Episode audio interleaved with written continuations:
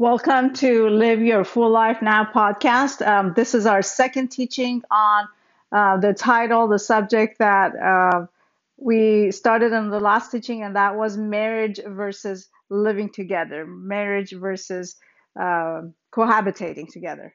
Uh, so, in the first teaching, uh, I mostly just went over the statistics of the percentages of people that end up marrying each other after they live together and from those percentage mm. how long do those marriages last? And uh, the ones that do last and what's the percentage of that? So please feel free to go back and listen if you're interested in knowing the statistics because i think the uh, the perception is that you will have a higher chance of a successful marriage if you live together first. And apparently the statistics are actually the opposite of that. So please feel free to go back and listen to that. Um, so in this teaching, we I want to talk to you guys about why do people choose to live together versus getting married to each other. And I think probably it's pretty obvious to most people why people choose to live together. And if you ask them, I think most people would say that it's just it just makes more sense, right? Um, it, it, economically makes more sense. We save money when instead of having two places, we have one place, right? And also, it's a way for us to test test each other, to kind of see if we are compatible with each other, if we're the right person for each other. Why jump into this huge commitment of marriage if we don't even know if we're going to get along or like each other? So this is better this way because we're testing each other, we're preparing each other uh, we're preparing to know if you're the right person for each other. So, um, and then you might also say, why get married and then end up in divorce? Why not just live together and avoid that, right? It's so much more convenient and easy. Uh, the breakup is so much easier if it doesn't work out. There's an exit strategy, right? So that all makes sense on the surface and the natural, that all makes sense. But I mean, let's face it, it's not like when you go buy a car, you test drive a car to see how it drives and decide whether you want to buy it or not, right? Or when you want to go buy a mattress, you go to the mattress store, you lie on it, and you see if it's hard enough or comfortable enough, you know, or if it's soft enough, and you make a decision whether you want to buy it or not. This is a relationship. you know, it, it's not something you can test drive, but we'll get into that more later. Um, so what are the problems with living together? You might say, I don't see a problem. Actually, there's benefits. Okay, fair enough. Um, but I'm really talking to Christians out there, people who call themselves Christians, who believe they are uh, followers of Christ, and it's in their heart to follow God and honor Him and honor His word. So I'm talking to that group of people, and um, let's see what the Bible has to say. Maybe because honestly a lot of christians don't know the bible. They don't know what the word says. So they just assume if in my heart my intentions are good then it's all good. Then it's all good with god right? And that's not the case. In our heart we have to know the word of god and we have to deliberately whether we like it or not whether it feels good or not follow it and trust it. So let's see what the word of god has to say about marriage.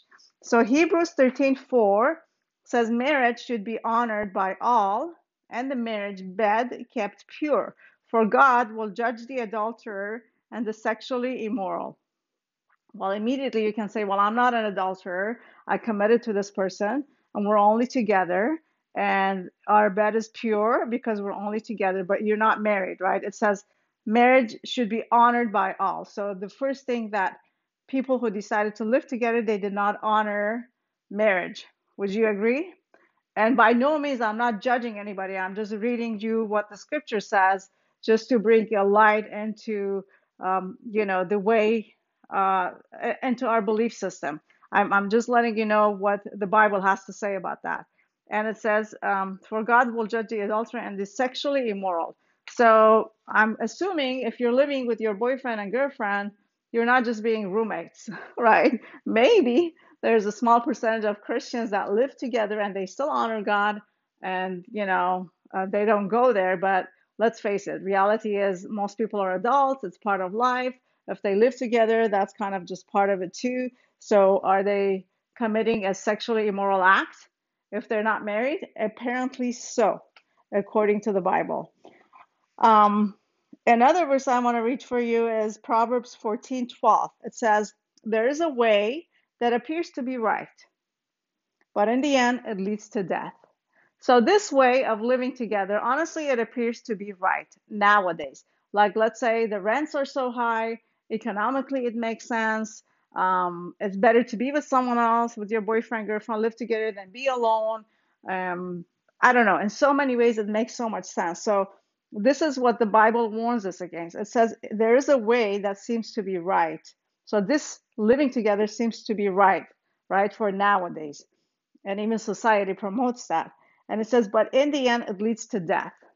What kind of death? Obviously, it's not talking about us physically dying, but I think it's talking about, in this case, maybe a death to if if you end up separating from that person you're living with and you've committed all this resources, time, energy, your youth and if you separate at some point, you would be like, wow, I wasted so much time. I wasted my youth. I wasted, uh, you know, my finances and honestly, opportunity to meet the right person.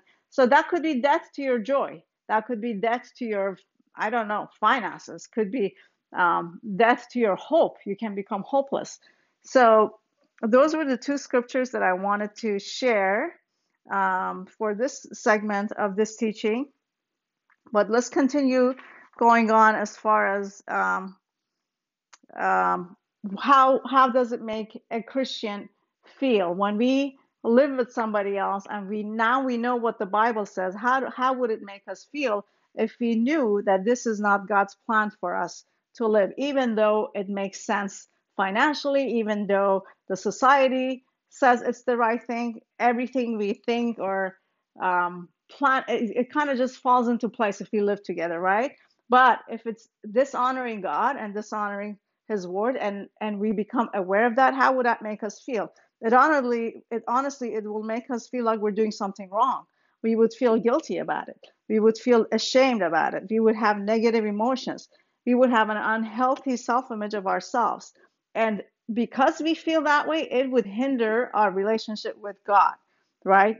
And another thing is that is that um, let's say you're um, a leader in your church for small groups or you lead you know sunday school for little kids or something like that. And if those kids that you're being a leader of know you're living with somebody and you're not married to them are you being a good witness to them? Are you being a good role model as a christian to them you know? Are, are we being we're supposed to be in the world as jesus said but not of the world. We're supposed to be the salt of the earth you know? We're supposed to be the light that shines.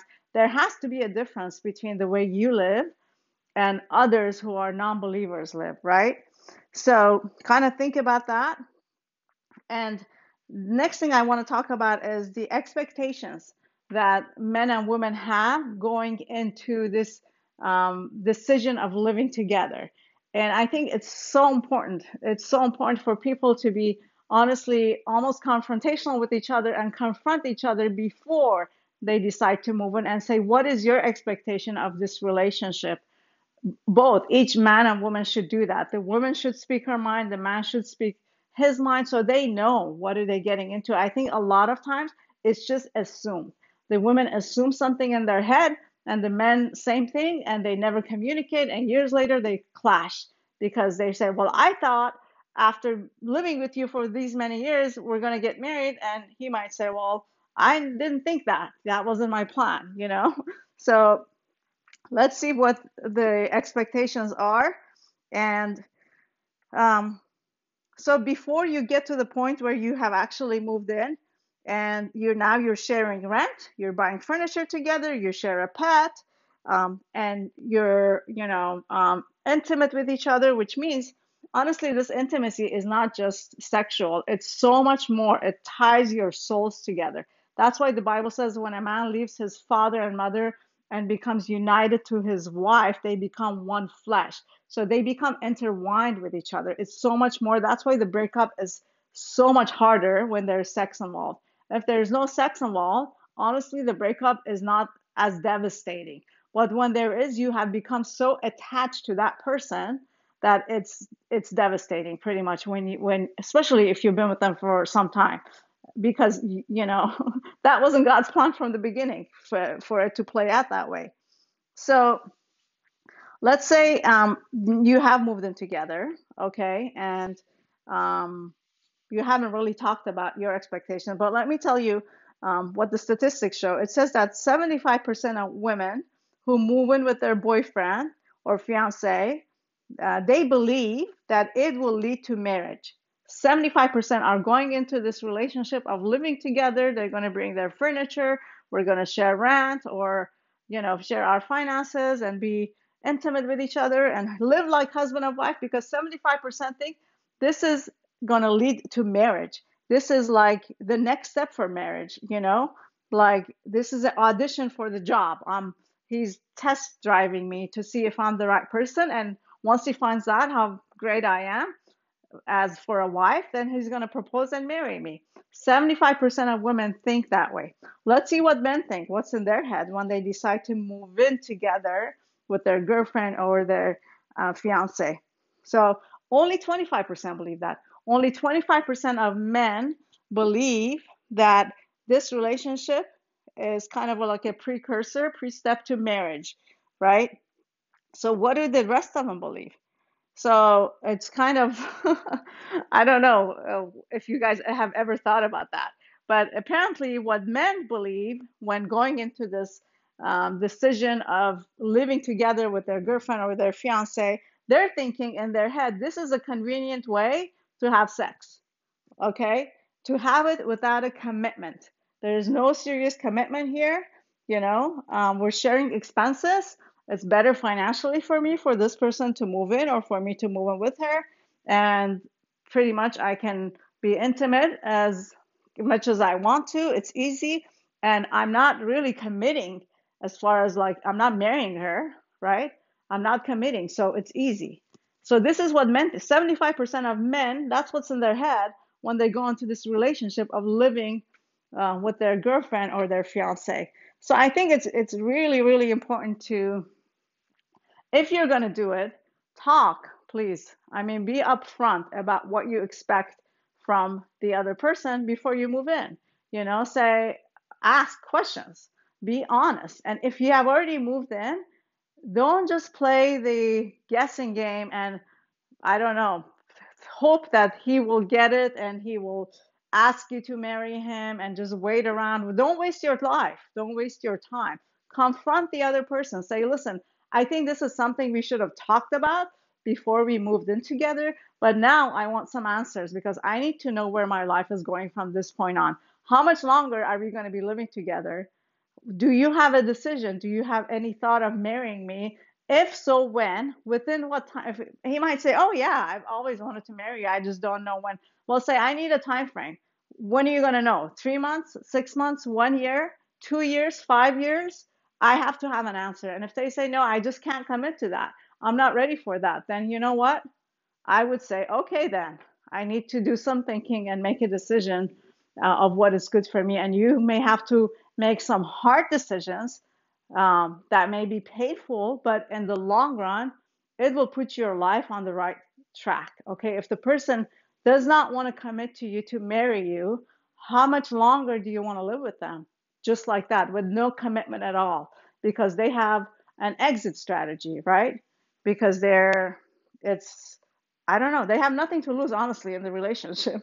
So, and, and, and it works both ways, not just for women, but for men as well. So, I would definitely have that conversation. And again, if you're a Christian and you want to honor God, um, that's a decision you have to make because, you know, honoring God and following His word has to do with um, with sacrificing, sacrificing our flesh and saying no to our flesh. A lot of times, what it wants to do, we have to say, This is, I can't do that because it's against God's word. So you have to either make a decision, hopefully to get married to that person, or maybe decide if, if it's your will to honor God and see the benefits from it. Then you have to say, at the, from this point on, I have to honor God, and this is what I decide to do, and move out and you know live on your own Maybe you can still be in that relationship, but do it in a godly manner. Um, so I pretty much went over um, as far as the motivation behind uh, people who like to live together and not make the commitment to be married.